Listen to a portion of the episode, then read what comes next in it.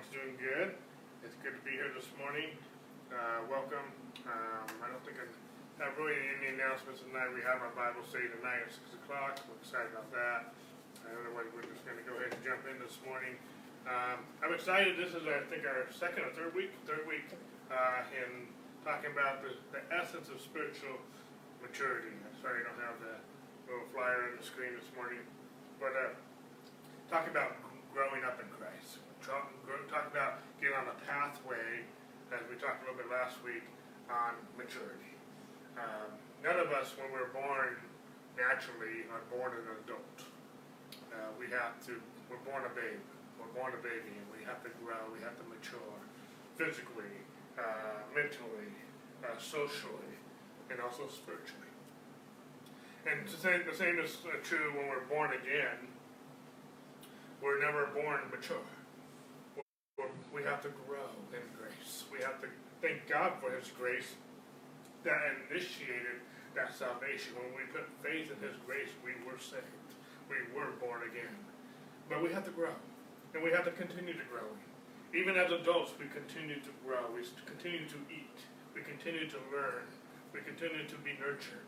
Uh, and, and in many different ways. And spiritually so, we need to my first couple weeks, I used a lot of different verses from Paul, Peter, James, John about us growing in this grace, growing and maturing in the Word of in, in our relationship with God, um, in this spiritual life that we have. And we spend a lot of times, there's a lot of scripture that says from all these apostle writers uh, about how we need to grow in grace and grow in the knowledge of God and mature. Um, we want to be healthy. We want to be healthy spiritually. We want to be healthy in every area of our lives, but most importantly, spiritually. We want to be healthy. We need to grow healthy. We need to have a good diet of, uh, in relationship with God. And so, uh, last week we talked about a path and we uh, um, getting on the path of life. And uh, there's a lot of attributes I can focus on that. But I believe just in studying and also listening to, I mentioned, I think the last couple weeks, uh, Duane Sheriff, who has a, a message called the Spiritual Growth Track, and our Elios uh, discipleship uh, program that we're going to be bringing back into our calendar in September and whatnot. We're going to be adding that class to our curriculum. Uh, and so I even have a sample one on our website. Uh, uh, the third lesson I'll get into next week. But I'm, and I'm not trying to necessarily reteach what Duane Sheriff has, we'll do that in our Elios class. But he's given me an outline. Uh, he's given me an outline that he uses in his church. He uses for his leaders, for anyone who wants to grow and mature. And uh, he uh, he has seen in his own church and his own leadership that anyone at any church that will get on this path will mature.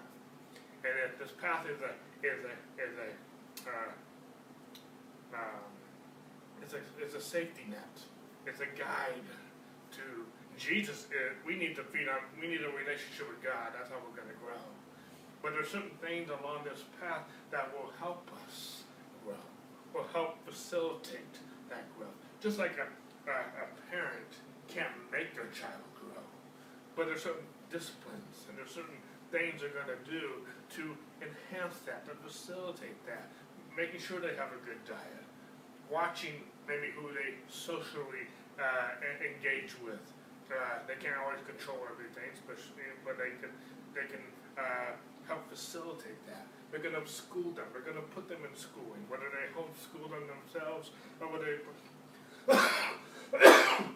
put them into an, an institution, whether it be public or private. But they're going to make sure they get schooled and educated, both uh, academically but also socially, and and also uh, hopefully they get to a good church where they're also going to be, and they're going to make sure that the church has a good program and a good system to educate and to spiritually feed their children. Those are just some attributes that a parent can't make the child grow, but it can facilitate that. I can't make anyone grow, the church can't make anyone grow, and the path can't make anyone grow, but it can help excuse me, facilitate the growth hopefully, and hopefully that will make sense as we get into this. Um, but uh, um, So with that in mind, go ahead and turn with me in your Bibles if you have them to Acts chapter 2. Excuse me. The last few weeks when been, just when I started preaching, my throat act, act, act, acts up. I don't have any illness, I don't have any sickness, but my throat wants to cough. And so I just come against that in Jesus' name and I'll be able to give the word. But uh, so just excuse me and for that and we'll, we'll, we'll plow through. But Acts chapter 2, verses 40 to 42, this is going to be our main text for the next few weeks. And, and we're going to use some other scriptures, but this is going to be my main text that I'm branching off. You know, I'll explain some things as we as we go forward.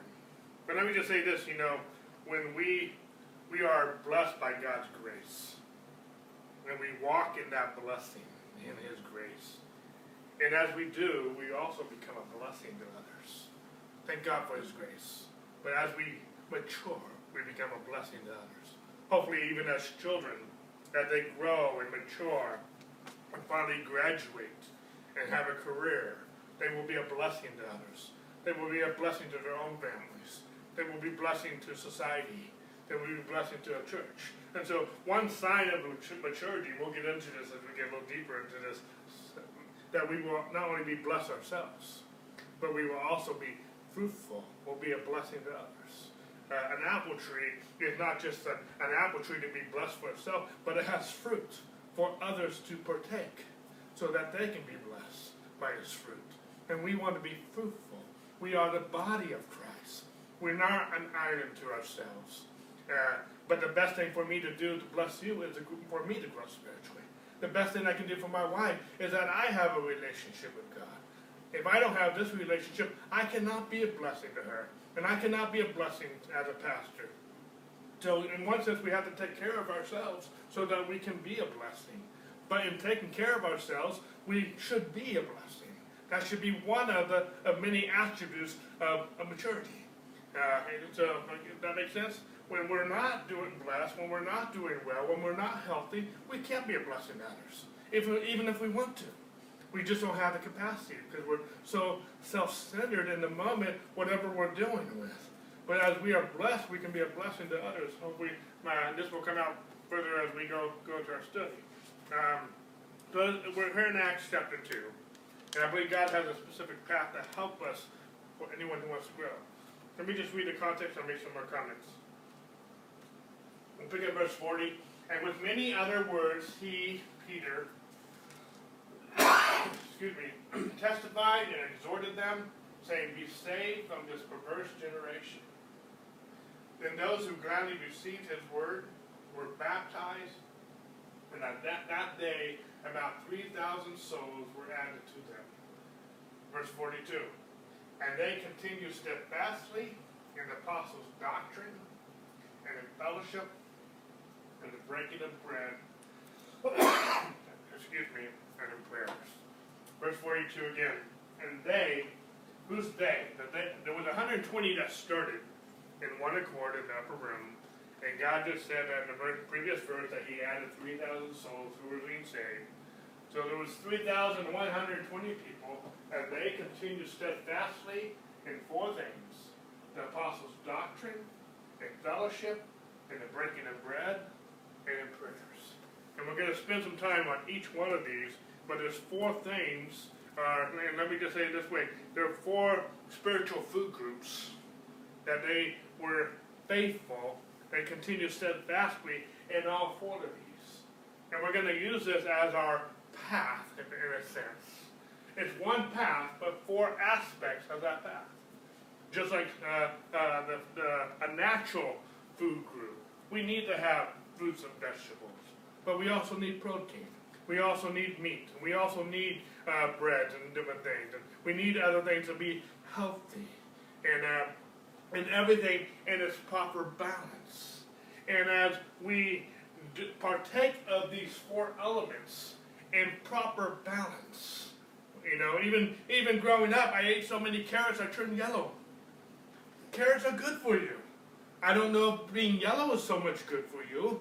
Uh, I don't think it had any other negative uh, attributes to that. But being yellow was not normal. Uh, there was just not, not something normal about that. I'm glad it was yellow, not blue, or some other color. You know, I didn't want to be a Smurf. You know, um, but uh, anyway, it just uh, so we need to partake of things in proper balance, and as we do that, we will have balanced growth. And these things are not the source in them of themselves. Jesus is our source. Jesus is always our main diet. But these things will help us, will assist us in our growth. Just like naturally, we need some other elements. God is our source.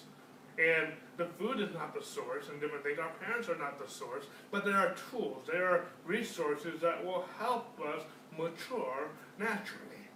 The same thing, we need some things in our diet to help us grow spiritually.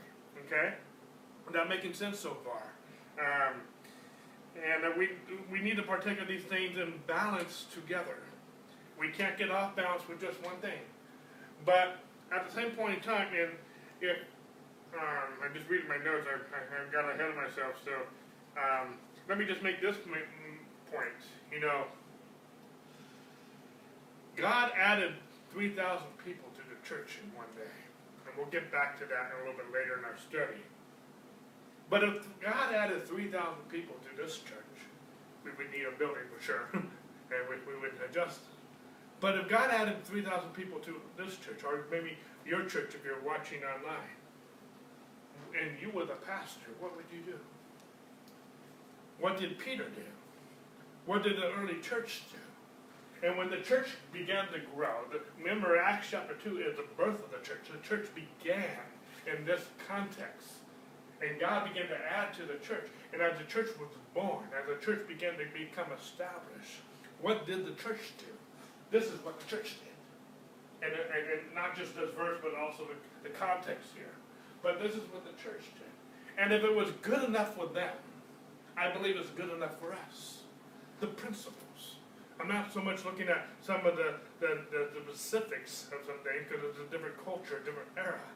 But there's some principles here that we, we can, that they did, so that they could grow. Not just in number, we do want to multiply, we do want to be effective, we do want to reach our world, we do want to make disciples of all nations, we do want to evangelize. But we also want healthy growth. We want good growth. And and even a child, once it grows, and it grows healthy, when it becomes of age, and through the proper, proper channels, we do want them to have their own offspring. We do want them to multiply. We yes, we want them to multiply in the in the context of marriage, not outside of marriage, and we want them to grow healthy. But we do want them to succeed. We do want them to grow, and we do want them in the sense to multiply. But as they mature, as they grow, and they grow healthy growth, we want good growth in our lives. We want good growth. Uh, we all affect people. People influence us, and we influence other people for the good or the bad. And I want to influence people for the good. I don't want to be a negative influence to people. I want to be a positive influence to people. And so people watch our lives, and people influence us. People have influenced us to be where we are today. I thank God for Andrew and other people who have influenced me for good. Thank God for Paul and Peter and James and the, the, the, letters that they wrote by the inspiration of the Holy Spirit that I am where I am today. And so all these things influence us, but as the Word of God gets in us and we walk with God, I want to influence people. Whether it be from a pulpit, and not everyone's going to preach from a pulpit, but just ministry, just being in life, being at Walmart, being at a gas station, being around family, I want to influence people for the good. And we want to grow healthy. That makes sense? And we, so we want to grow, grow in many different aspects, but we want to grow in the root. We want the root system to be good. We want the core to be good. We want our hearts to be good. We want our attitudes to be good. We want our doctrine, our theology, what we believe to be good. We, we, we need the root system to be good, and the rest will take care of itself. You water and you fertilize that, that grass, that flower, that plant. You feed that child a good diet, have a good home, and have you're not going to have things perfect. Even in the grass, you're going to have weeds that pop up. You're going to have things happen, but there, it, it's There's growing pains to growing. There's growing pains to maturity. There's, we're not going to do everything perfectly, but we want to be in a good environment where a farmer, a gardener, a parent, a child, a mentor, a pastor can help us along the way.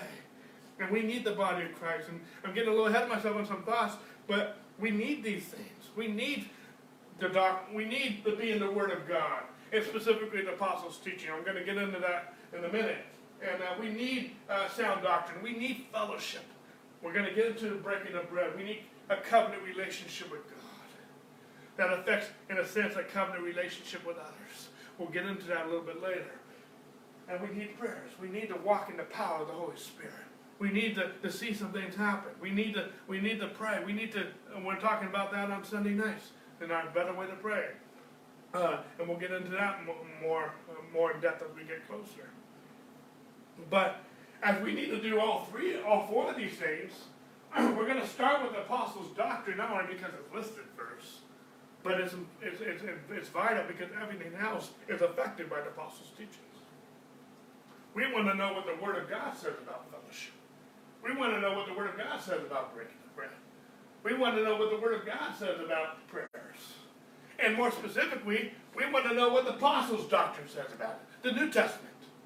I believe all Scripture is inspired by God, including the Old Testament.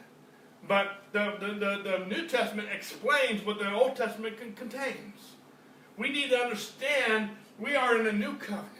We have a new covenant with God. And we need to understand from the apostles' doctrine, the New, Testament. new, new we need to see from a New Testament perspective how who God is, who we are, and who who others are, so we can even interpret the Old Testament biblically and with a New Testament mindset.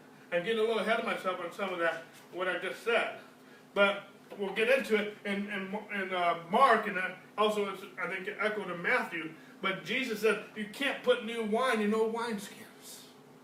You can't put the New Testament into the Old, Test, Old Testament principles and teachings. We'll get into that in just a minute.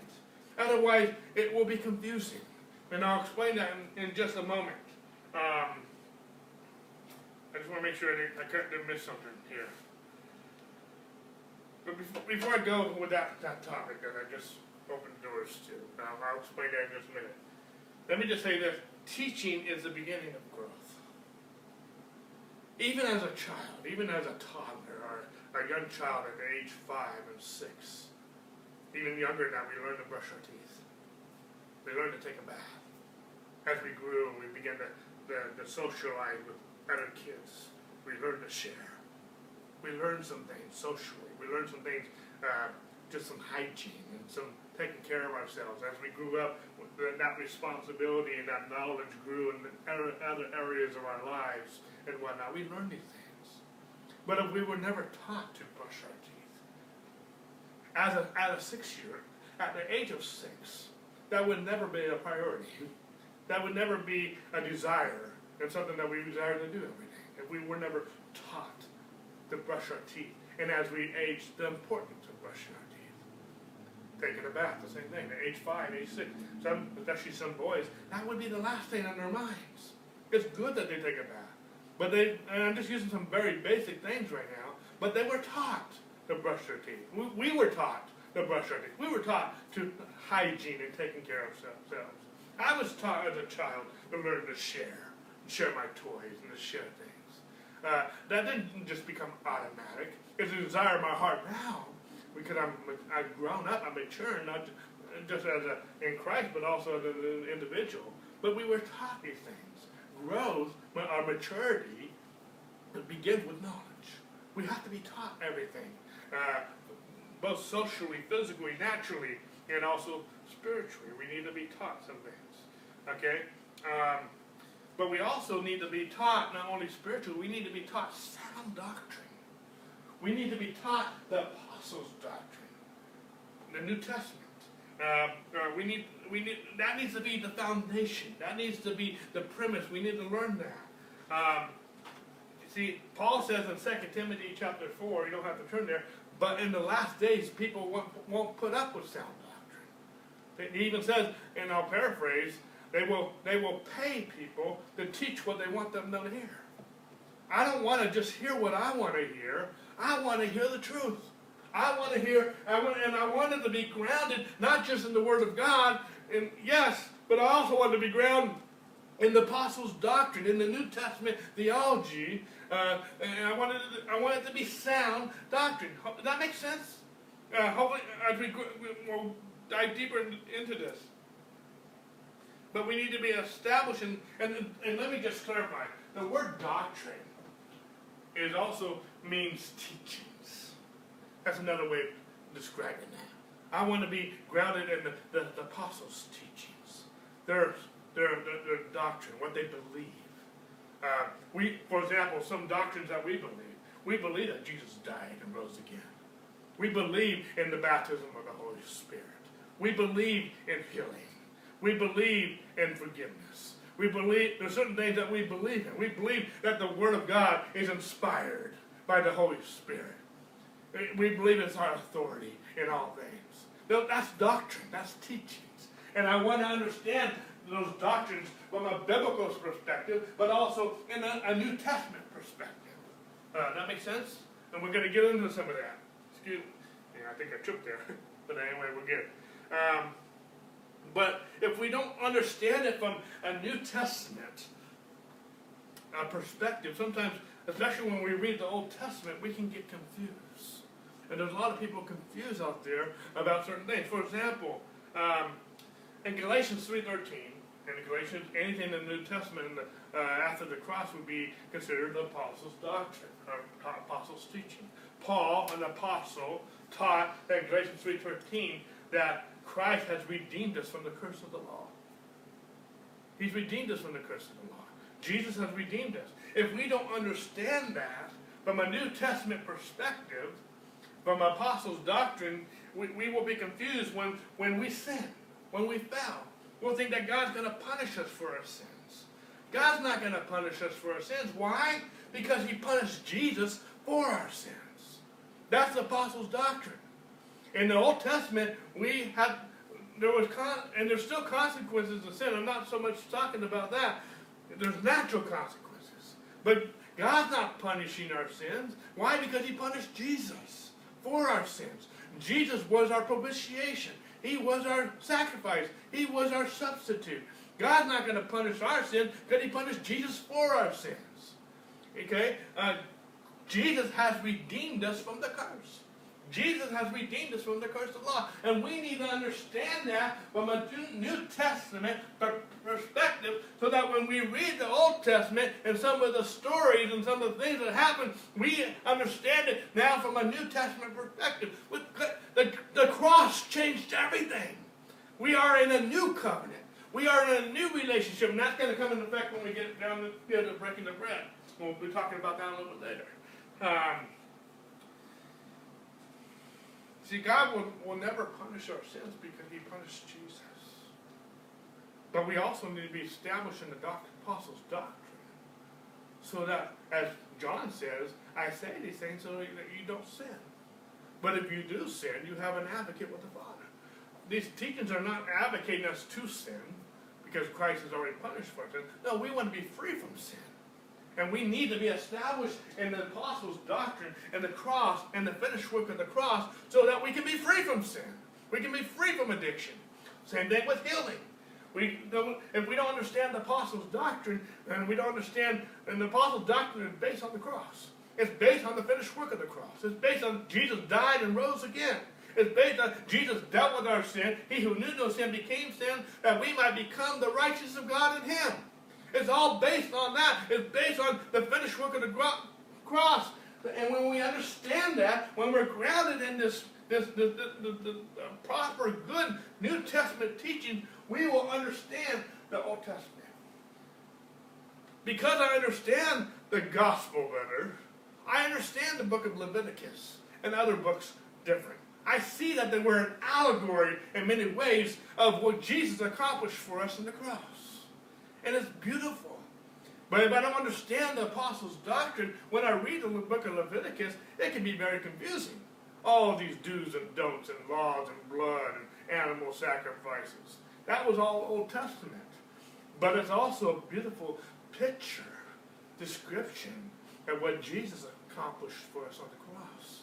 And when we understand and we're grounded in the apostles' doctrine, we will understand the Old Testament better. We'll even understand the New Testament better, as far as the book of Revelation and other things. When we see God's grace, when we are we have a revelation of the, His grace and the gospel, we will understand that, that all Scripture is powerful for doctrine, for reproof, for correction, for training in righteousness, so the man of God might be thoroughly equipped for every good work. It making sense so far? We'll, we'll build on this a little bit as we go forward here. Another thing too, as we talk about the apostles' doctrine and this confusion. Um, in the New Testament, particularly uh, one area where we can see this in Galatians chapter 4, but we see this in other scriptures too. Moses represents the law. He represents that. Jesus talked about that. Paul talked about that. Moses represents the law. And Moses was able to lead the people of Israel to the promised land. But he was not able to lead the people into the promised land. Moses, who represents the law, led them up to the door, to the to the river, the Jordan River, to up to the promised land, but he was not able to lead them into the promised land. The law is holy. The law is good. But the law can't make us holy. The law can't make us good if we keep it. It's holy, it's good. It was the blood of Jesus that even made the law holy, and that, that, that, that that's something we, we can even look at later. But the law, Moses can lead them to the promised land, but it can lead us in, them into. The law can lead us to, let us know that we are a sinner, that we need a Savior, but the law can't save us. And how do we learn that? We learn that by the Apostles' doctrine. We learn, learn that from the New Testament. We learn that from the finished work of the cross. As the apostles explain what Jesus accomplished for us on the cross. And as we are indoctrinated, as we are taught that, we understand, so we see some of the allegory that we see in the Old Testament. Okay? Um, see, the law reveals our sin, but makes us guilty before God. The law tells us that we need a Savior. Um, But Joshua, Joshua, his name is Yeshua in the, in the Hebrew, which is, he, he, he represents Christ. Where Moses represents the law, Joshua is an allegory of Christ. Joshua could do what Moses could not do. Jesus could do what the law could not do. The, Moses was able to lead us to the promised land, but not into the but Jesus can lead us into the promised land and conquer everything that the, the, the enemies are sickness, death, addiction, uh, and all kinds of things that the curse uh, is in our promised land. Joshua could do, Jesus could do, what Moses, the law, could not do. Okay? Uh, and we understand that when we are discipled and indoctrinated in the apostles' doctrine. We understand that. Uh, but when we don't see that, we, we're confused. In other words, because people don't understand that, a lot of people are still looking to the law. They're still loyal to the law to become saved. The law is good. And, and Paul talks about this in Corinthians. The law is law good when it's used lawfully. But how, it's used lawfully in pointing us that we are a sinner and we need a Savior. But the law can't save us. We can, we can keep the law forwards and backwards, and that will not give us salvation. We need Jesus. We need Jesus to lead us into the promised land, into salvation, and into our inheritance in Christ Jesus. We need Jesus. And so we don't need to look to the law, Moses. We need to look to Jesus. The law will tell us we need Jesus. But that's where it stops. Moses had to die. He couldn't, he couldn't lead them into it. But Joshua led them into the promised land. That makes sense? And we learn that by being established in the apostles' doctrine, into the Word of God, into the New Testament theology, and, and, and, and, and the New Testament covenant uh, uh, teachings. Okay? See, many people, because they're not taught properly. They are looking to the law or their ability to perform and keep the law to become righteous, to, to grow and to mature. I can't grow and mature by my ability. I grow and mature because of what he did. And as I feed on that and I, I become established in that, I can grow. And I won't be like a child tossed to and fro by every wind of doctrine that will tell me otherwise. I will be grounded and established and mature. You know, there's just some certain things I learned as a child. I know that I know that I know 2 plus 2 equals 4. You can't convince me 2 plus 2 equals 5 or 2 plus 2 equals 3. You can't convince me that. Why? I've been taught. I know math. I know basic math. I might not know. I learned algebra. I don't know it now. I learned geometry. I don't know it now. I learned different things in school. I don't know now because I, have, I, I haven't been around it. I could relearn it again. But I know basic math. I know how to add. I know how to subtract. I know how to divide. I know how to multiply. I know the basics. And you can't convince me otherwise. You, you can't convince me that I need to, the, I need to uh, save myself by my performance. I know that I'm saved by putting my faith in His grace and what He did. I know that because the apostles' doctrine have taught me that. I became established. And, and in that aspect of theology, in that aspect of growth, I have matured. Uh, you know, as a child grows and they learn different things, math and different things, uh, other things of life and, and social things, hygiene things, as they grow, they become mature. It's not based on age, it's based on teaching and, and, and knowledge and being equipped to do life. I know some children that are more mature than some adults. You know, and it's not based on age, it's based on maturity. It's based on and being, being taught and being disciplined and, and, and learning well. Same thing spiritually. As uh, those, there's some people, they've been a, a, a Christian a long time. And let me just make this statement just because I might be make some statements that might contribute to, because be, as I talk about maturity, I'm going to be talking about immaturity. And just because someone is immature doesn't mean they're not a child of God. If you have received Jesus as your Lord and Savior, if you are a child of God, if you even if you are a babe in Christ, you are saved. You are born again. But just because you're born again, and heaven is your home, and God is your Father, and you are saved. If you have received Jesus as your Lord and Savior. But just because you're born again, if you don't grow in that grace, if you don't grow in the knowledge of the grace, you can still be a, you can be a spiritual babe all your life. And in one sense of the word, there's nothing wrong with that. You're still saved. But I want to grow. I want to mature in this relationship with God. I want to be established where uh, I still need a pastor, I still need people in my life, but I'm not so codependent on them by being persuaded by every wind of doctrine, by being by being immature all my life. As a child, I grew, so I learned math, so I don't have to go to my parents. Mom, what's two plus two? You know, I don't have to have her add, add all my things. I don't have to tell. I don't have to have her call me every day. Dave, brush, did you brush your teeth today? You know, I, I, I, hopefully I matured. You know, that just wouldn't go well. Uh, you know, it just it doesn't look well. Granted, there's times I still need to remind me to brush my teeth. You know, my wife, I have my wife now. But uh, anyway, but sometimes those things are good. But there's a difference between maturity, and that takes time. There's a process, and there's a discipline. There's a this, and everything I'm describing is called discipleship. It's being a disciplined learner. It's going through the process of learning and maturity and growth. And there's some growing pains at the beginning. But as you become mature, it becomes second nature. I'm reminded to, to brush my teeth. Sometimes I need a reminder, maybe because I was tired, I had a long day, or whatever's going on. But uh, you know, but but uh, there's certain things now that because I've been walking with God, I've been a student. excuse me, of God's word. I've been taught good teaching.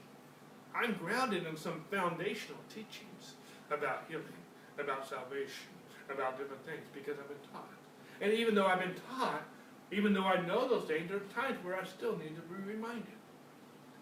I know basic math because I still use it. I use a calculator. Sometimes I still use my fingers, but I know basic math. You know, um, but I don't know algebra anymore, geometry anymore, because I don't use it. I learned it at one time. I graduated. I, I, I couldn't graduate from high school if I didn't learn it to a certain point. Now you just can't graduate if you don't pass math to a certain level. Uh, but I don't use it every day.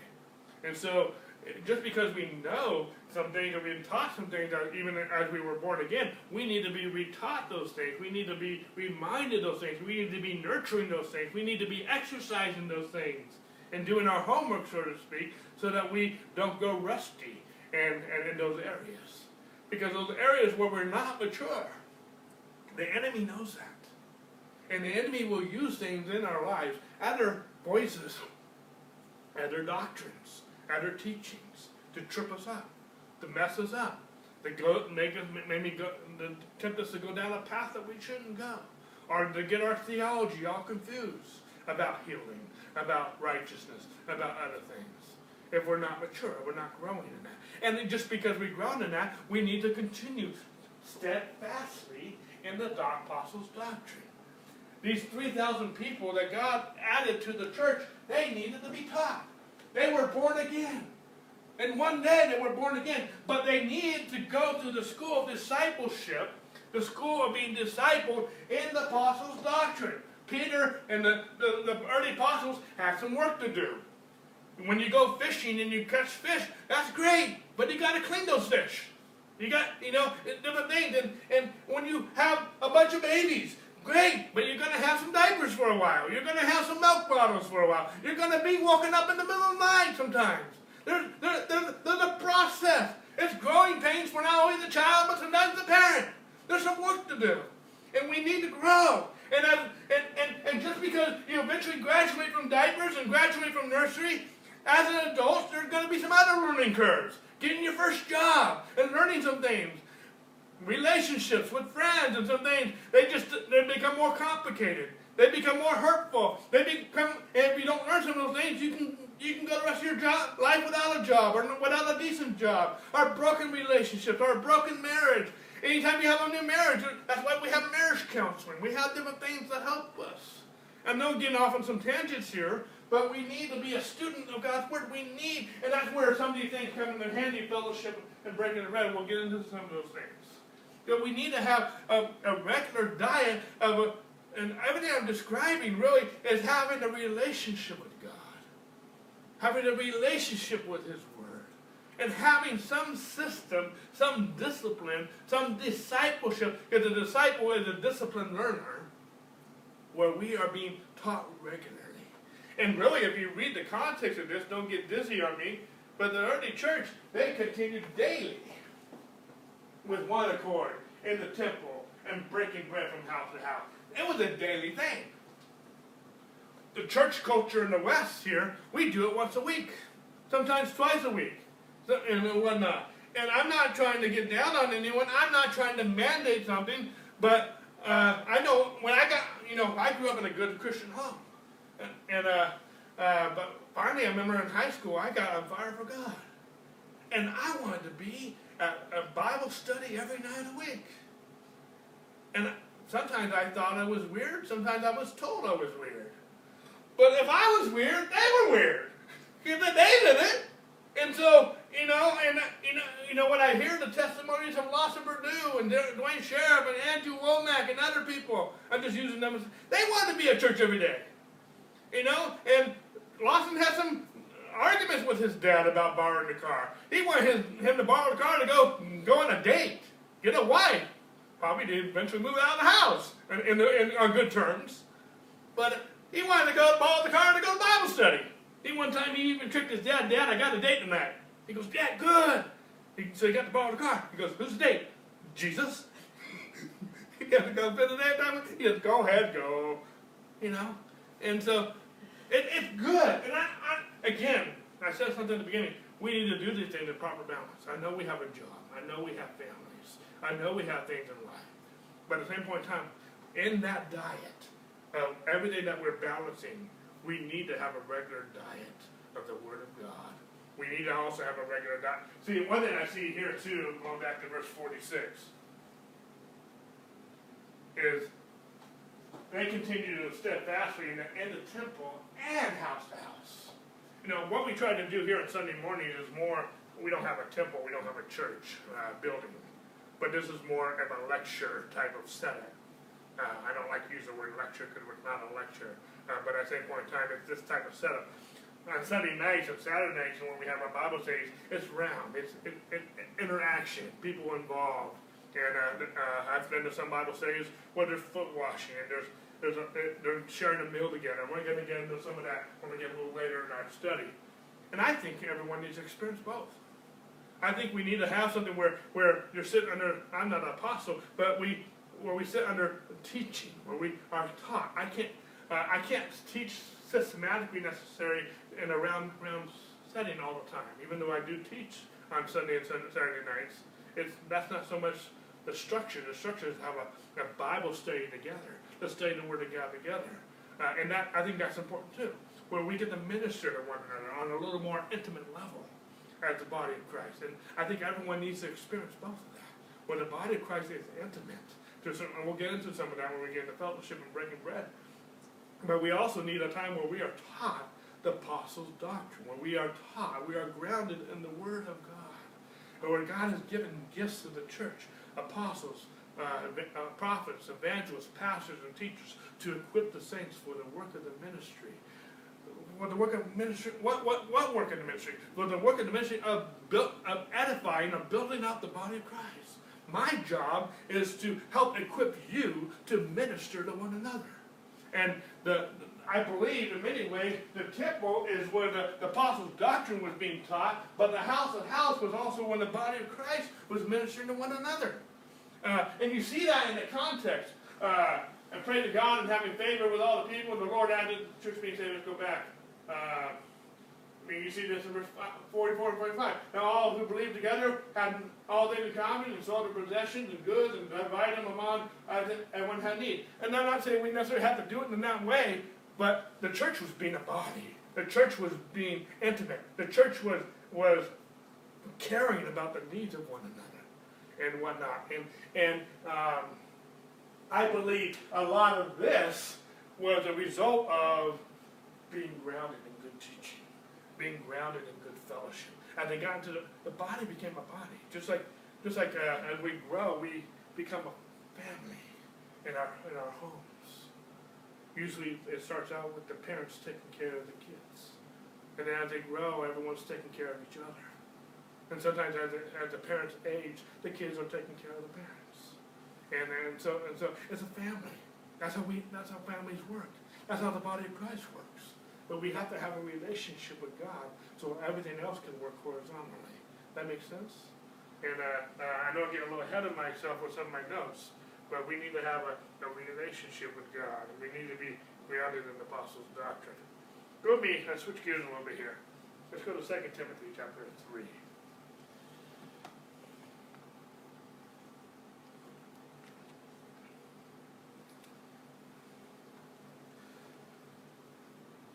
We'll pick it on verse 12.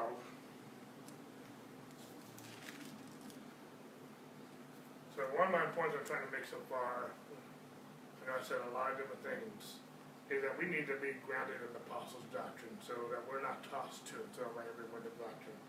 Um, we understand the Old Testament. But, okay, verse 12. And Paul speaking, speaking, he says, Yes, and all who desire to live godly in Christ Jesus will suffer persecution. I want to pause there just for a moment. This is not the scope of my message right now, but I started here because it's in the context of what Paul's saying here. But let me just emphasize what Paul is saying. He says, and all, do you know what all means in Greek? All. All doesn't mean some. All doesn't mean a few. All doesn't mean most. all means all.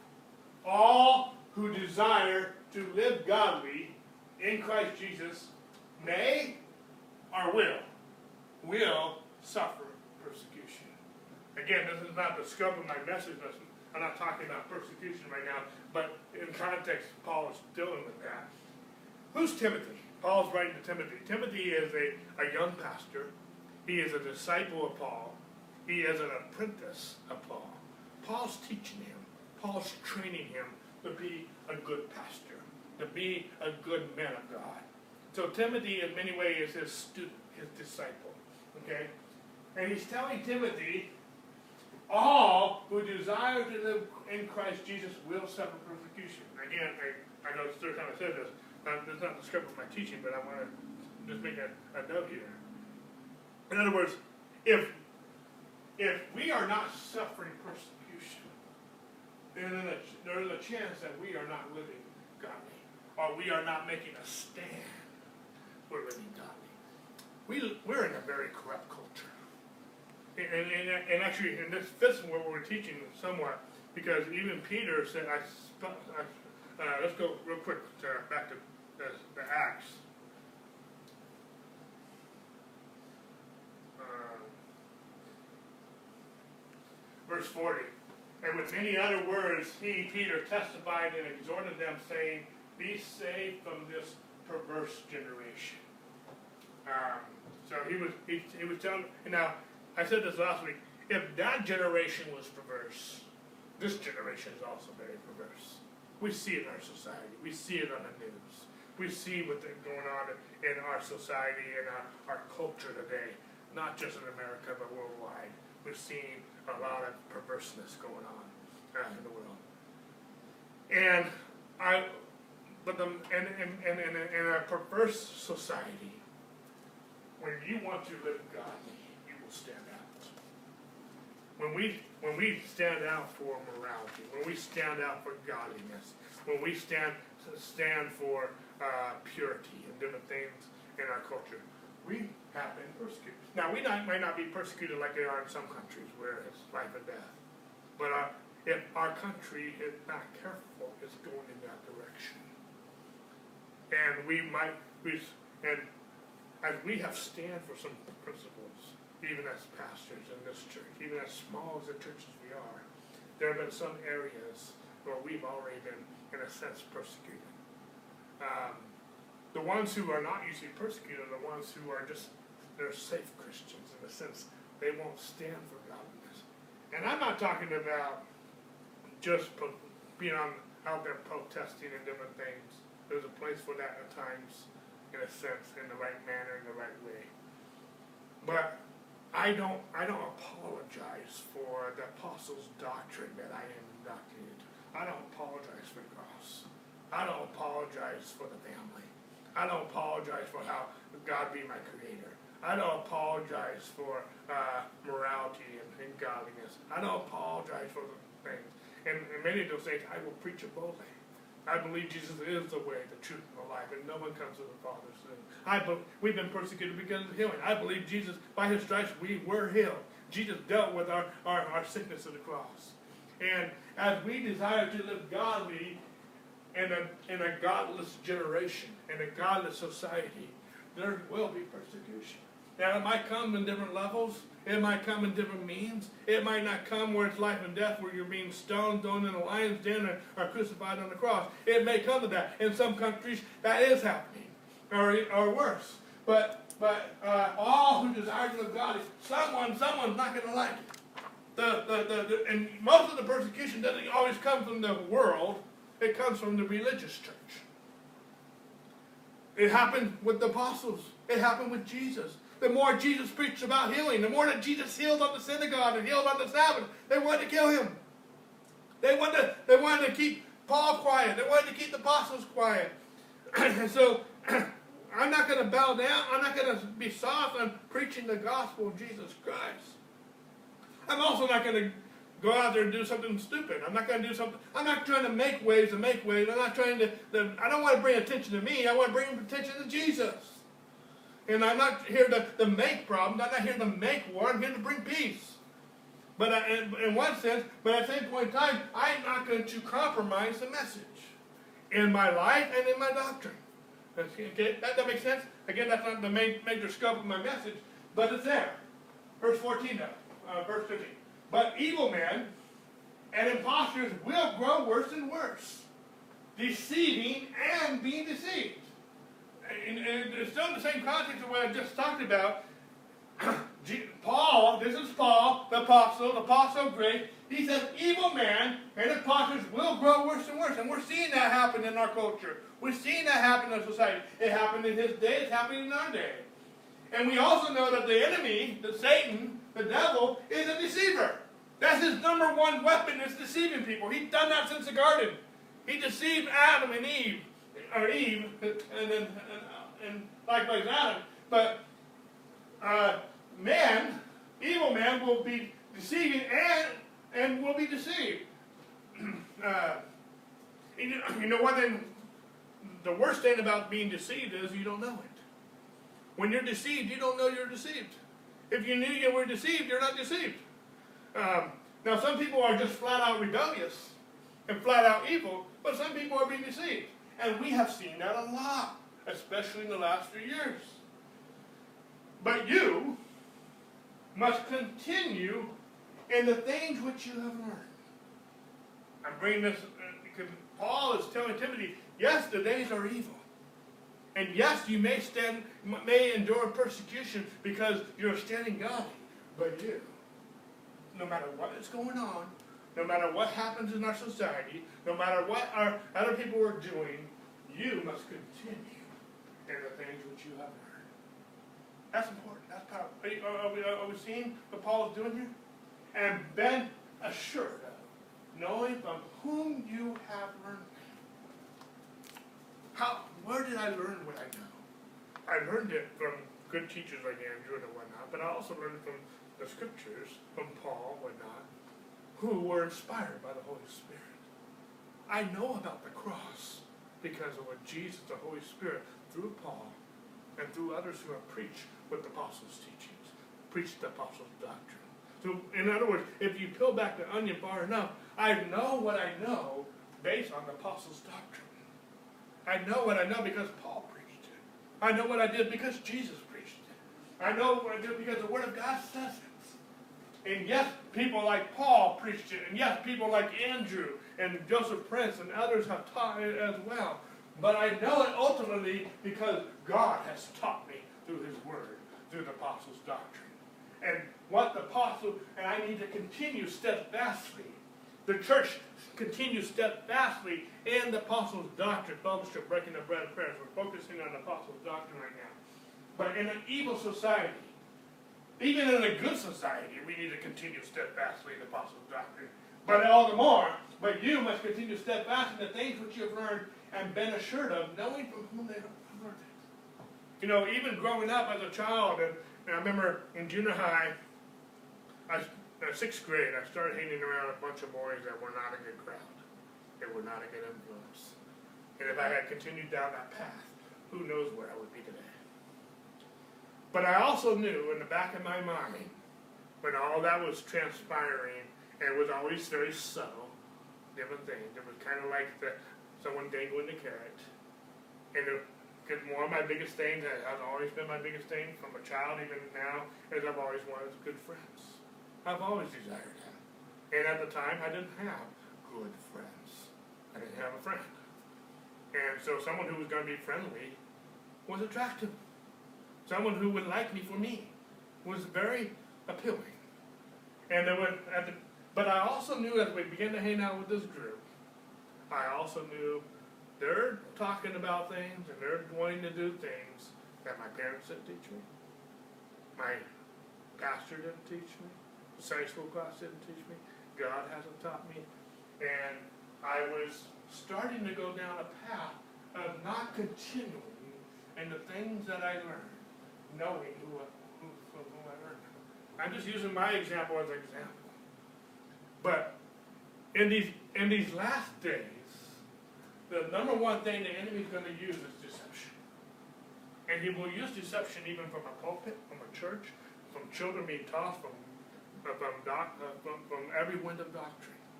But we, as the body of Christ, as believers, we need to be so grounded and established in the apostles' doctrine, in truth, what Paul taught, what Peter taught, what, what Jesus taught, with, uh, uh, so that we are, we, and we need to continue in those things because there are going to be other teachings, other doctrines, other things will happen in society. And some things that are in society, from, a, from one perspective, they sound good. They look good. They even sound biblical. But if we are not continuing in the apostles' doctrine and knowing from whom we have learned them, I'm not trust. My faith is not in Andrew. My Wommack, I'm using him as an example. My faith is in the Jesus and the gospel that Andrew pointed me to. In the, in the doctrine that Andrew taught me. And even when Andrew taught me, there's a scripture in the book of Acts that, like the church in Thessalonica, they, they, went, they went back to the Word of God and see if these things be so. With a spirit of readiness, they, they searched the scriptures for themselves. Everything that Andrew's taught me, everything other pastors have taught me, I need to go back to the apostles' doctrine, to the Word of God, and see if these things be so. I'm not grounded in Andrew, I'm grounded in the Word of God. I'm grounded in the apostles' doctrine. I'm grounded in Jesus. Because that will save me from being deceived. That will save me from going down a wrong direction. That will save me from being a child tossed to and fro by every wind of doctrine. That will save me from getting into some wrong theology that can totally mess up my life. And some people that we pastor and minister to, we love them. They're asking the right questions. They need needs, but there's a lot of there's a lot of bad doctrine that we have to unpeel. We have to get a lot of sacred cows we have to undo so that we can, uh, uh, uh, they're teachable, we can do that.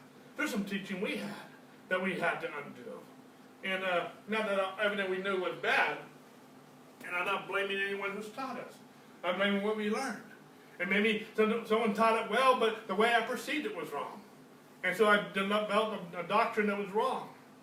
And so uh, it's not about a blame game, it's about me being grounded and taking responsibility to be a student of God's Word. Yes, listening to good teachers, but making sure I'm going back to the Word of God, searching these things to see to be so myself. And let the Holy Spirit be my ultimate teacher. Let Him be, the, the, He's a Spirit of truth. Let Him teach me. Let Him tell me, yes, Dave, this is the way walking in. This is true. And be grounded that. But there's, a, there's importance of being continuing in the things you have learned and been assured of knowing from whom you have learned it. This making sense? and from that, and from, uh, let me read this again in context. Because there's, like there's a conjunction right here.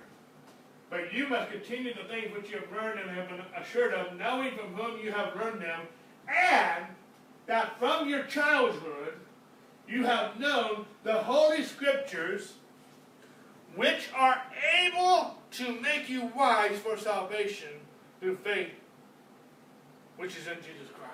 Paul is exhorting Timothy. This is 2 Timothy chapter 3. 2 Timothy is the very last book that Paul wrote. It's his last letter to his apprentice. He's, in, in, in context, if you know the history, he's about ready to, to, to be persecuted. He's about ready to be martyred.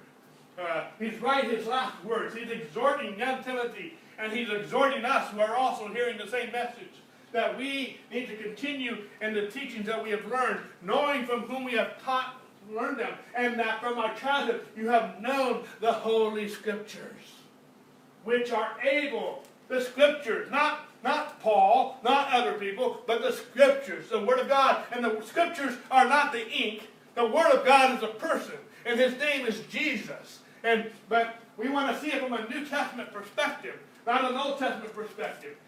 The Holy Scriptures, which are able, the Scriptures are, if we will learn in them, if we will continue them, if we will have a diet of God's Word and be established, we will become wise in salvation. That's maturity. Just like a child becomes wise and, and, and, and, and just responsibility and different things as a sign of maturity.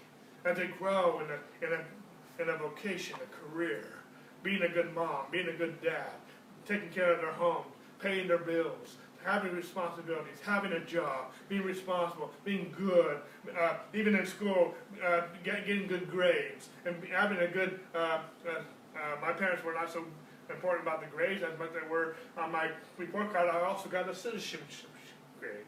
They weren't okay if, if I had good grades, but I had a bad attitude in class.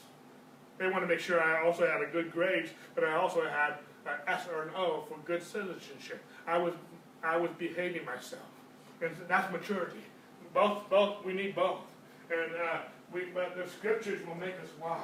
And, uh, I forget what I was just saying a minute ago, I lost my train of thought. But, in other words, you show, you show me someone who is not a student of God's word. They're not, they might be saved. I love them. I'm not condemning them. I'm not looking down at them. I don't, I don't think twice. I'm not looking down on anybody. That's not what I'm trying to get at. But I want to grow. I want to mature. And I know in my own life, there's been seasons in my life where I've not been in the Word of God like I should. I've not had a regular diet of the Word of God. And in those seasons when I when I have put the Word down and I haven't been in the Word, I haven't had a relationship. I just know in my life I'm not as wise as I once was. I I'm like the grass that looks like it hasn't been watered in a while. I, I you know, and so I get out of shape. I'm like the Tin Man in the Wizard of Oz. I just can't seem to function. I'm like the, the scarecrow who doesn't have a brain. You know, and uh, it's not because I don't have a physical brain. It's not because you know all of a sudden I just uh, be, uh, but, but I haven't had a regular diet of God's word. I'm not being nurtured, and like the Tin Man, I just got rusty.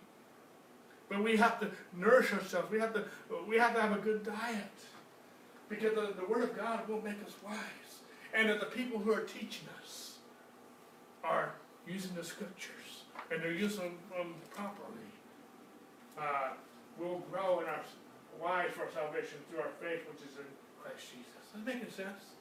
Paul's teaching Timothy. He's a pastor, yes. So he is a person of influence. But even then, he also does tell, in the same book, he tells, watch your life and your doctrine closely. Let people see your progress. So that, Jesus said this way in Matthew 5 16, uh, let your light so shine before men that they may see your good works and glorify your Father in heaven. People should see our progress, not to glorify us, not to esteem us in that sense, but to glorify Him.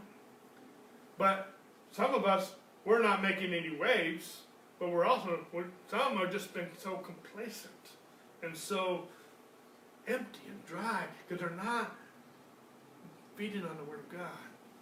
You know, and our one thing I love about our Bible study on Sunday night is everyone who's been coming on a regular basis, I can tell by their attitude, their heart, and just by their faithfulness, they're hungry for God's word. They're hungry for fellowship. They're hungry for. You can see it in the questions they ask. You can tell in their demeanor. You can tell it, and, and that is a good place. That is a healthy place. You know, and some of them come from uh, travel to get here and whatnot. And that is a good place. It's just like any parent or any pastor, that's a good thing to want to see. Not that I'm necessarily their pastor, I, it's not about that. It's just in the moment that I'm teaching, in the moment we're, we're facilitating a Bible study. And it just, I love to see people who are maturing and growing in Christ. None of us have it all together. I don't have it all together. I make mistakes. But you know what? I make more mistakes when I'm not in a dependent relationship with God and I do things in my own wisdom, my own thoughts, my being wise in my own eyes. Um, but instead of uh, let, trusting the Lord with all my heart, leaving the and, and, and not being wise in my own eyes, and letting Him guide and direct my steps. I'm being wise into salvation. You know, when Sherry, Sherry and I went to Bible college uh, a few years back, we just become wiser.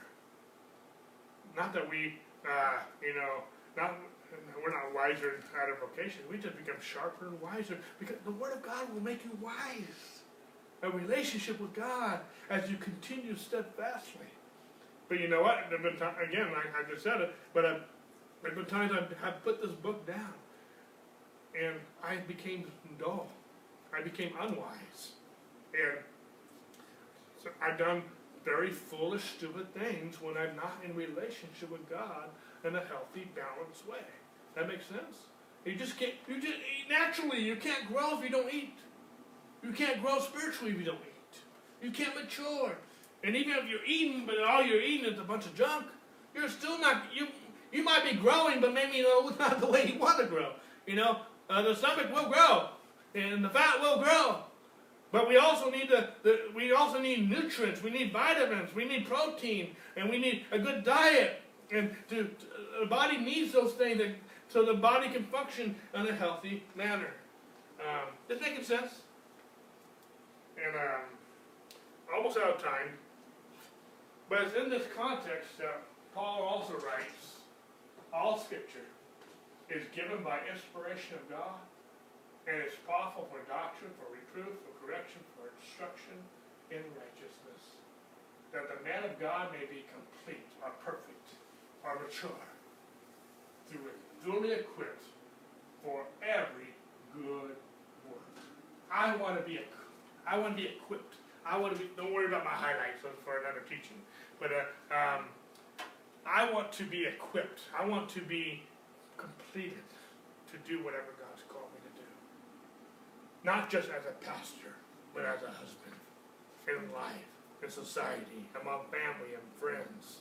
Uh, I want, I, I, want, I want that for everyone who's listening, for anyone who in the body of Christ. I want them to fulfill their destiny and their purpose in every area of their life, every vocation of their life, as a parent, as a grandparent, as um, a spouse, uh, or in some cases, still as a child, you know, and whatever the case may be. Um, but I want to be complete for every good work.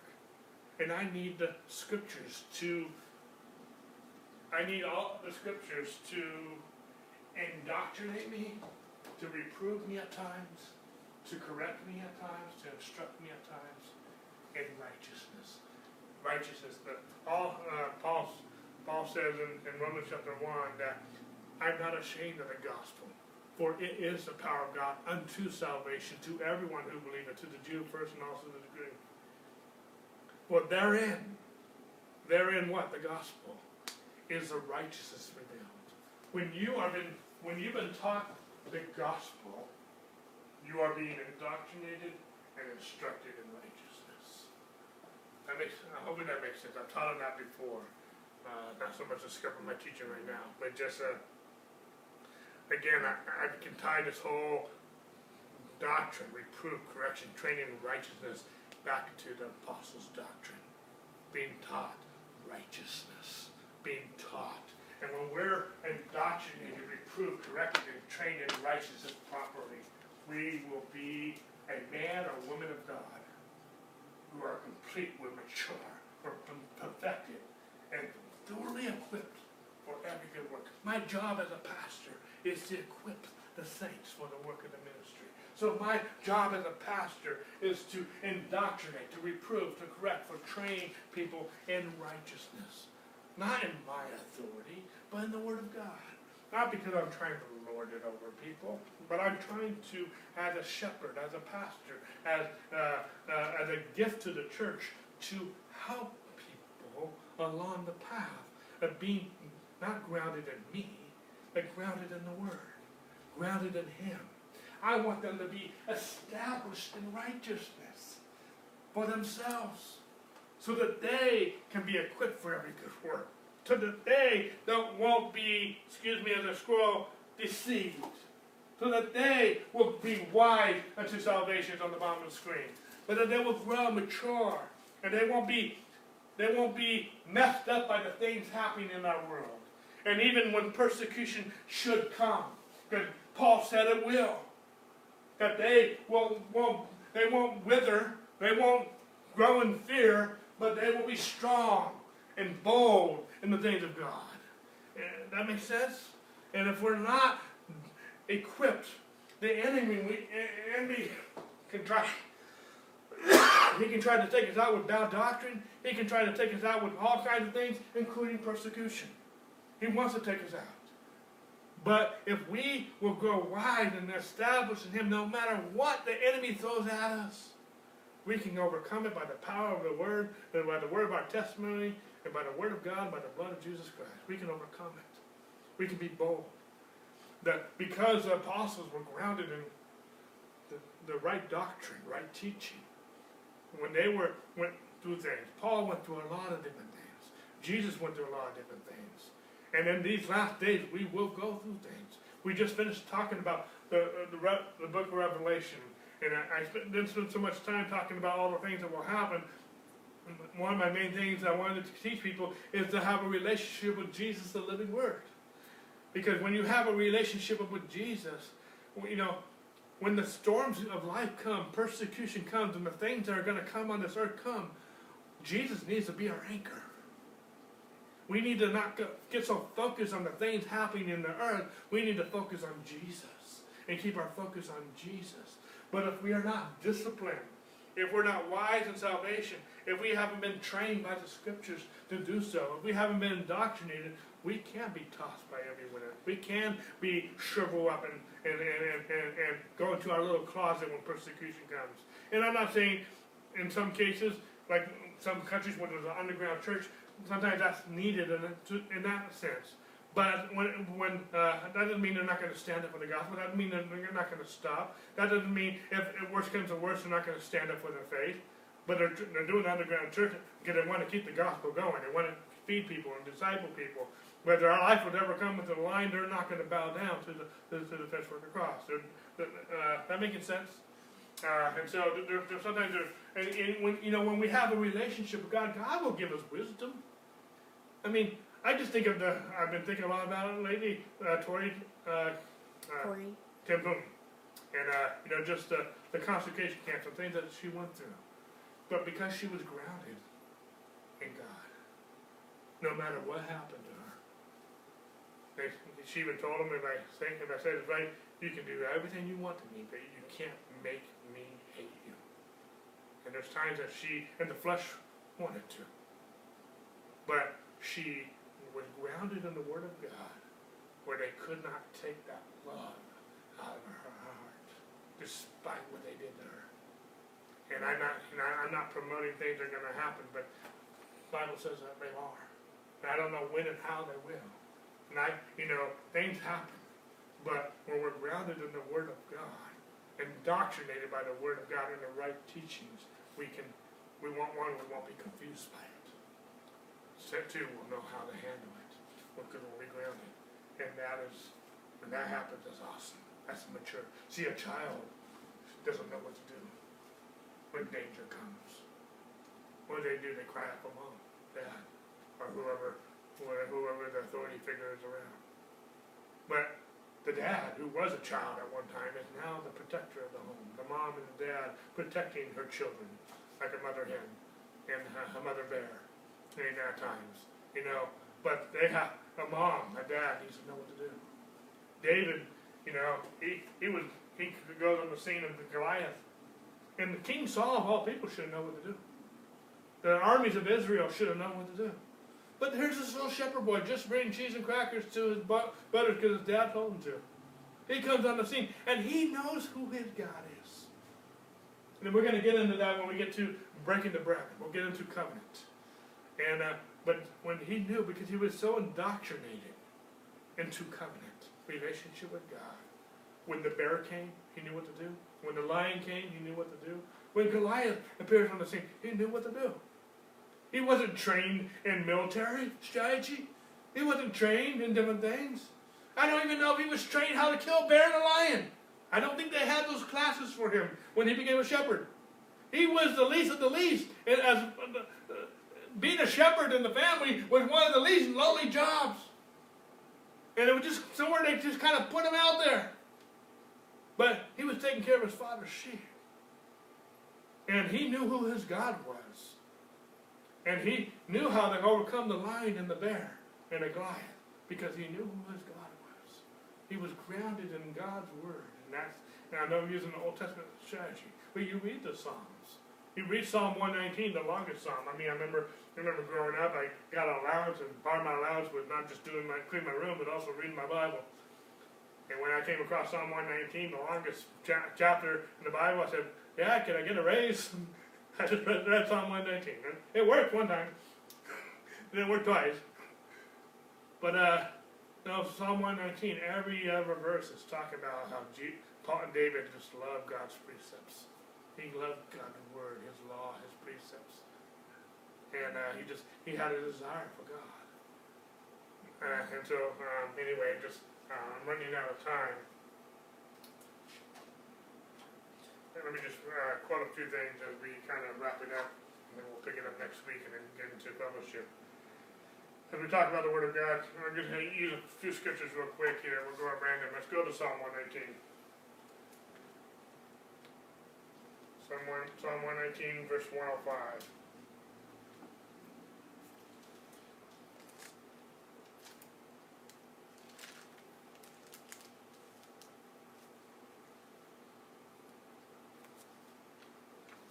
David saying, your, your word is a lamp my feet and a light to my path. And, you know, we need that. We need that in a dark world. And sometimes, you know, one, one, probably one of the biggest things we get as pastors, people come and pray for us, they need wisdom. They're at a fork in the road, they don't know which way to go, right or left. Their heart is they want to make the right decision. They want to go they want to please the Lord, but they also know that they, they want to make the right decision. Well, His word is a lamp unto my feet and a light to my path. In a dark world where some of our decisions we make are not necessarily popular, they're not always politically correct. In our society, some decisions we make for our families and for our lives are not always accepted by society. But His word is a lamp unto my feet and a light unto my path.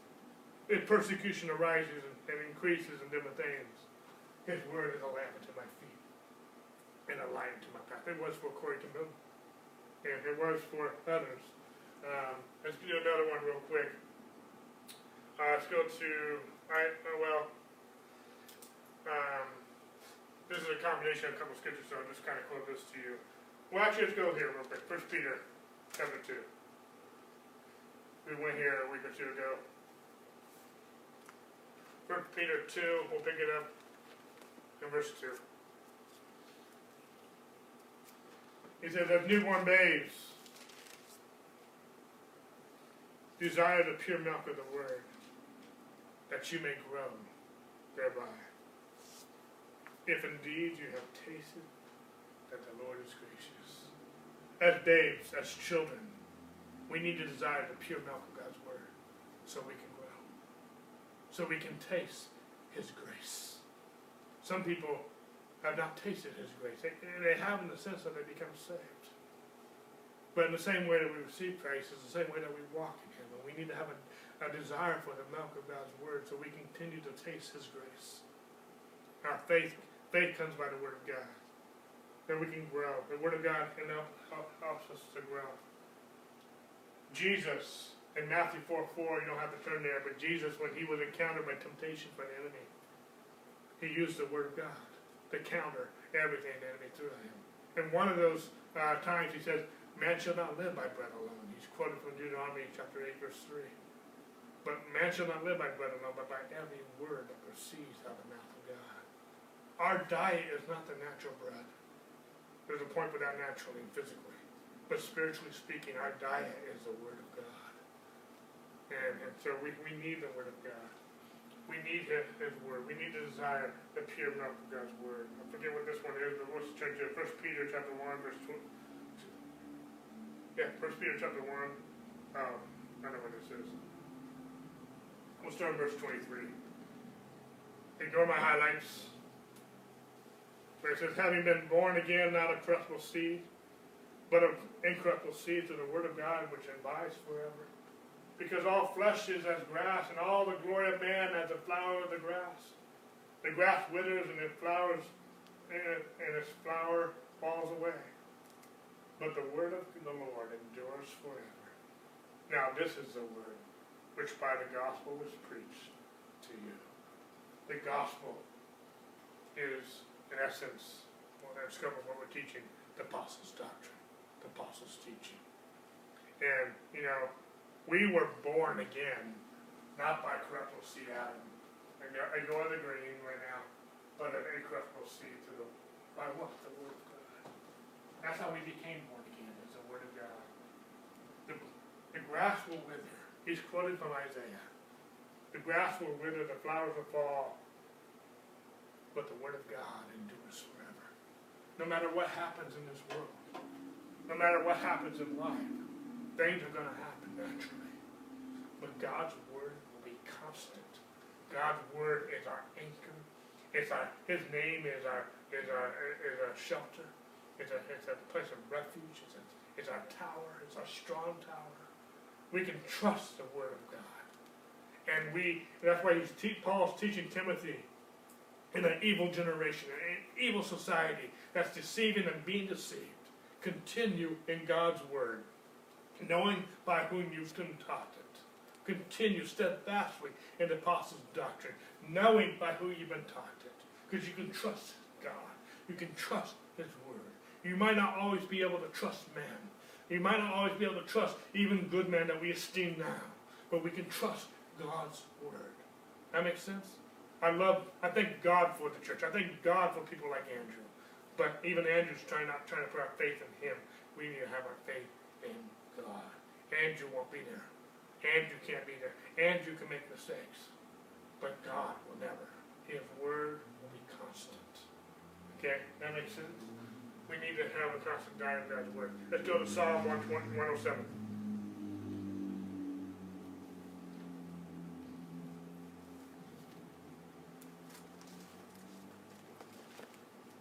Okay, we'll pick up verse 20.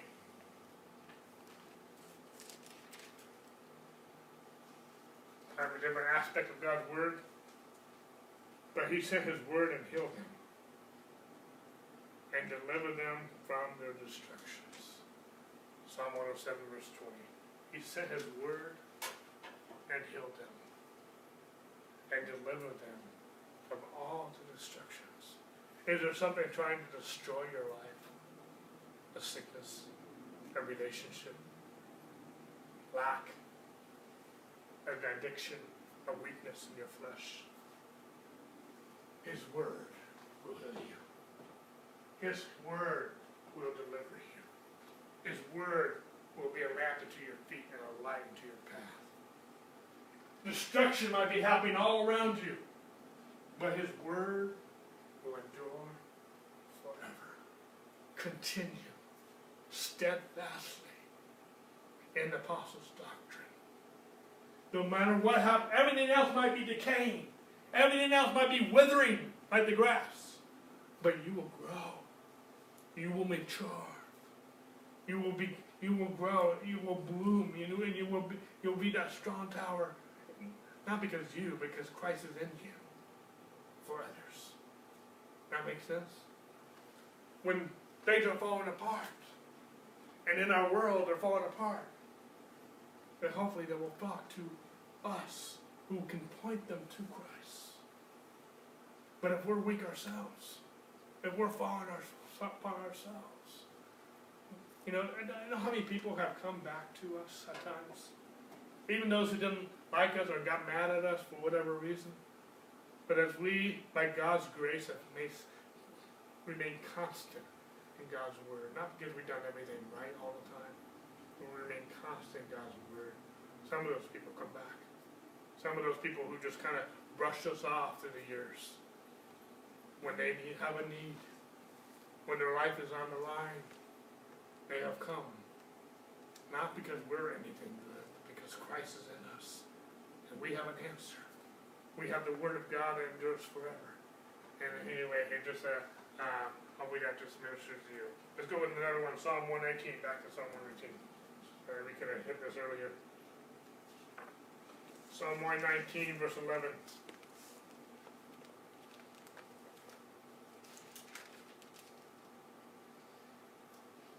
Your word I have hidden in my heart that I might not sin against you. I know this is Old Testament, but the principle is still there. I want His word in my heart, so I'm not led to temptation. Not just temptation to sin, even though that's what the Scripture says, but also temptation to doubt, to go into fear, to worry, to give up, to quit, to not forgive someone, to not show mercy and compassion, to turn my back on somebody, whatever the case may be. But all that, and actually anything that's not of faith, the Word of God says is sin. And so I want to hide His Word in my heart, so I don't just go down the road of sin, uh, where we know an addiction and immorality and whatnot. But also anything that's not of faith is sin. To know to do good and don't do it is sin. I don't want to be so self-centered, an island to myself that I can't reach out and minister to others who may be in need. I don't want to. Uh, there's so many aspects of sin I can talk about. But I want to hide His Word in my heart so I won't be deceived and I won't be deceiving others. I want to hide His Word in my heart that I can grow thereby. I don't want to see if someone who's caught up in a sin or addiction or temptation, in that in that moment, in that instance, and in that in that issue, they're not growing, they're decaying, they're dying. Sin is like a cancer. Sin will destroy your life. The wages of sin is death. And I don't want sin in my heart of any way, shape, or form, even an ounce of it. I want to hide His word in my heart that I may not sin against Him. I want to glorify. I want to bring glory to Him. I want fruit and life to come out of my life. I don't want death. I don't want destruction. I've been redeemed from sin. He took my sin. I don't want to continue in it anymore. I don't want it in my life. I don't want the effects of it. I don't want it in my mind. I don't want it anywhere. I'm not just talking about immorality and stuff. That can all that all applies. But just uh, just even uh, anything that's naturally minded. I don't want that. I don't want to think naturally. I want to think spiritually because to be naturally minded is death. To be spiritually minded is life and peace. I want to. Andrew said that we're not living supernaturally. We're living superficially. I want to live as a righteous God. I want to live to my full potential. I want to grow, mature, be fruitful, and be a blessing to the body of Christ, and be a blessing to society. Even the ones who are, in a sense, spitting in my face, I want to bless them. I want to speak grace over them. I want to love them, not through the flesh, because my flesh is not going to do that. Someone who's persecuting me, someone who's being mean to me, I, my flesh is going to react. But by the grace of God, I want to show Christ to them. I want to be merciful to them. I want, as the sign says in our house, mercy reigns in this house by the grace of God. And by having a diet of God's word and His, hurt, His word being in my heart. And that, that, that word being like a seed in my heart grows and matures like an oak of righteousness so that I can be because the Spirit of the Lord is upon me to heal the brokenhearted and to set the captives free, that I might be an oak of righteousness for the display of His glory in a dark and perverse generation, in a generation that doesn't want God, that is promoting filth of all kinds, in, in a church, in, in, a religious part of the church that is being deceived in, in religion and different things. I want to be a light and a strong tower for the glory of God that can set them free, that they can be a disciple continuing in God's word, which actually Actually, let's go there. John 8. That was my last scripture for today. John 8. We'll pick it up verse 30.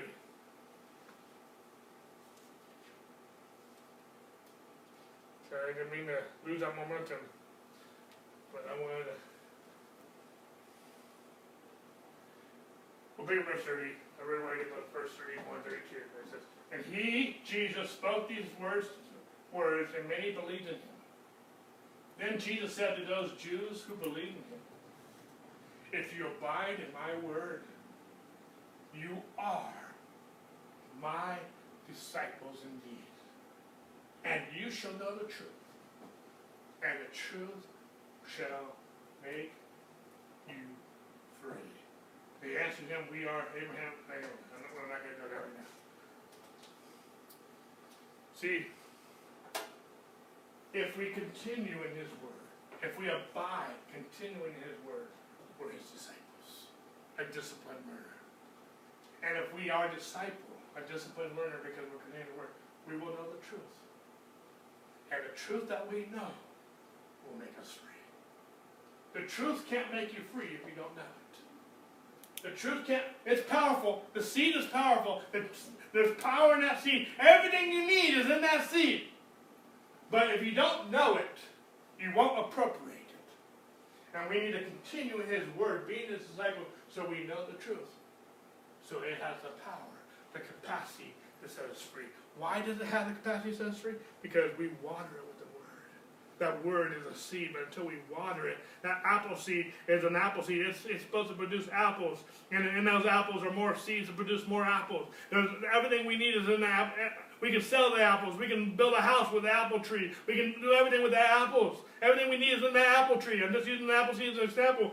But if we don't water it with the word, the, the seed is the word but we water it with the word so it grows. We're fertilizing with the word. We nurture it with the word. What's the soil? Our heart. And we have to in our heart. We need to get the weeds out by the Word of God. We need to nurture that by the Word of God so it can grow. And as we grow, being disciple, growing healthy, growing mature. An apple tree that's not fertilized properly, it's not getting the right sunlight, it's not getting the right word. It can be a seed in the ground, but if you don't water it, it's not going to grow. If you don't fertilize it in proper sunshine, it's not going to grow. But we have to guard in our heart. If there's too many weeds, too many thorns, the cares of this world, the deceitfulness of riches, the care for many things, it won't grow. Even the parable of the sower, there's four kinds of soil. One seed, but four kinds of soil. We got the pavement, the, the thorn, the, the, the stony ground, and the thorny ground, and then the good ground that produces 30, 60, and 100 fold. All four of them heard the word of God, but only one of them heard it and understood it. Understanding it is being a disciple. Do I understand everything? No. But as I grow, as a child, I didn't understand geometry, algebra. Even as a child, I didn't even know how to add, subtract, and multiply. As a young child. But as I went to school, I learned, I began to grow. I began to disciple. I learned things. I, I do better now. I know how to brush my teeth. I know how to do different things. I know how to share. You know, I have to learn how to share my chocolate. No, I, I, I do pretty good. It just, uh, but I just, uh, um, you know, I've learned, I've discipled, I've matured. But I know things. But, but as we grow, as we disciple in the Word of God, and that's why whole, everything we do in this church is trying to facilitate an atmosphere through our teachings, through our Bible studies, through our LDS program, through our, even our website. We have blogs and articles and other teachers on there. And there's other things we want to do. We're going to get into some, of that next, starting next week. But we want to create an environment where you can you can nurture the soil of your heart. We can't garden your heart for you. We can create the environment and the greenhouse, so to speak, for you to have your tree there. For you to get nurtured and, and have some an expertise that, that, to help you, to help doctrinate you, to help reprove and correct and train you and different things. But the whole goal is that you become a disciple, abiding not in us, but abiding in Him, abiding in His Word, so that you can be His disciples indeed. There's a process in there. There's a seed time and harvest. There's a process there. Uh, it, it doesn't, it's not automatic, but there is an effort of laboring into that rest. There's a rest, but there's a, there's a promised land, but we must labor to get into that rest. We must disciple ourselves. A disciple is a discipline. There's work involved. It's His grace, but we need to disciple that so that we can know the truth. And the truth will make us free. God's truth has set us free from sicknesses. It's set us free from financial things. He's been a, his word has been a light into our path. He's given us wisdom. We've endured some persecution to a certain level. You know, maybe not as severe as others. We're not boasting in persecution, but we're boasting what God has done in spite of it.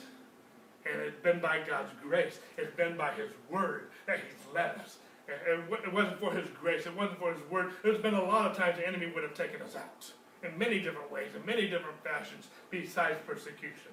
But no matter what hits us, we need to know His word. We need to continue steadfastly in the apostles' doctrine. And we're going to continue there. I got a few more notes on this next week, and we'll finish with that. And then we'll uh, go into fellowship next week and see what the Word of God, the Apostles' doctrine, says about fellowship. And the Word of God has a lot to say about that. There's over a hundred scriptures in the New Testament alone about how we serve one another, how we love one another. And there's over a hundred in the Apostles' doctrine alone, just about how we react. But if we don't get this down, we can't. This fellowship won't work. But as we in fellowship, the word koinonia means partnership. As we are in partnership we can be in partnership with one another, and that's powerful. And it's one thing when we're when we're growing with God, but when we would when all of us grow with God collectively, and then we grow together, we are an army that the enemy cannot just easily take out. But when we're island to ourselves, you know, and we'll get into some of this stuff next week. Is it making sense? But we start here. And whenever you kind of lose your way, and we've all have been there, or been on the verge of there, go back to the Apostles' doctrine. Go back to the Word of God. Get back into His presence. You know, just I mean, even yesterday, I had a busy day. We had some ministry. I had some ministry in the morning with the man. I had a Bible study last night, but I had a car situation I had to deal with. I had an internet situation I had to deal with. You know, all that just busyness of life. I just needed some time last night to get back in His presence get back into worship, get back into fellowship, get back in the Word of God. It wasn't something that was going to ruin my life, but at the moment it was also in my mind and just, it, it, I just needed to detox from all that stuff and get back into His presence so that we can grow again. If I if I don't, even if nothing was going on, I separate from the God. God I stop abiding in Him. I will wither. Any of us will wither. And usually when we stop fellowshipping God, the fellowship suffers. The breaking of bread suffers and the prayer suffer. We'll see, we'll see, you can, see- you can take everything we're gonna teach here in a negative area. You'll see, I can usually tell people are not doing good spiritually by how they fellowship, how they pray, how they, different things. I'm not talking about, there's some growth and some, some things that we can learn along the way, but I'm talking about the heart, I'm talking about the attitude, I'm talking about the appetite, I'm talking about the demeanor. Uh, just even a child, you, you know, you ever see at Thanksgiving and Christmas time, maybe you see some relatives you haven't seen in a while. And you can just tell by their attitude, their demeanor, even their appearance, you know what, they're doing good. Or, you know what, I don't know what's going on, but something's not right. Something's not healthy here. And uh, you might not know what's going on. You can just tell by people's attitude and demeanor, even if they're, whether they're healthy or not healthy. Sometimes we put, try to put a good mask on, but uh, sometimes we can still tell. We might not be able to put our finger on it, but something's not healthy. And, uh, and so anyway, hopefully this is all making sense. But Lord, we just worship you. I'm saying a lot of different things. But not in my heart, as I believe you put it on my heart, I want people to have a relationship with you and your word. But uh, my heart is to help them with that. My heart is not so much that they be a part of this church, but my heart is that they be a part of you. And Lord, we worship you, we magnify you, we glorify you. And Lord, we just thank you for your word. Lord, help us. Help us to become a disciple of Christ. We worship you, we magnify you. Bless this week. Bless each person who's listening. In Jesus' name we give you thanks. Amen and amen. God bless you.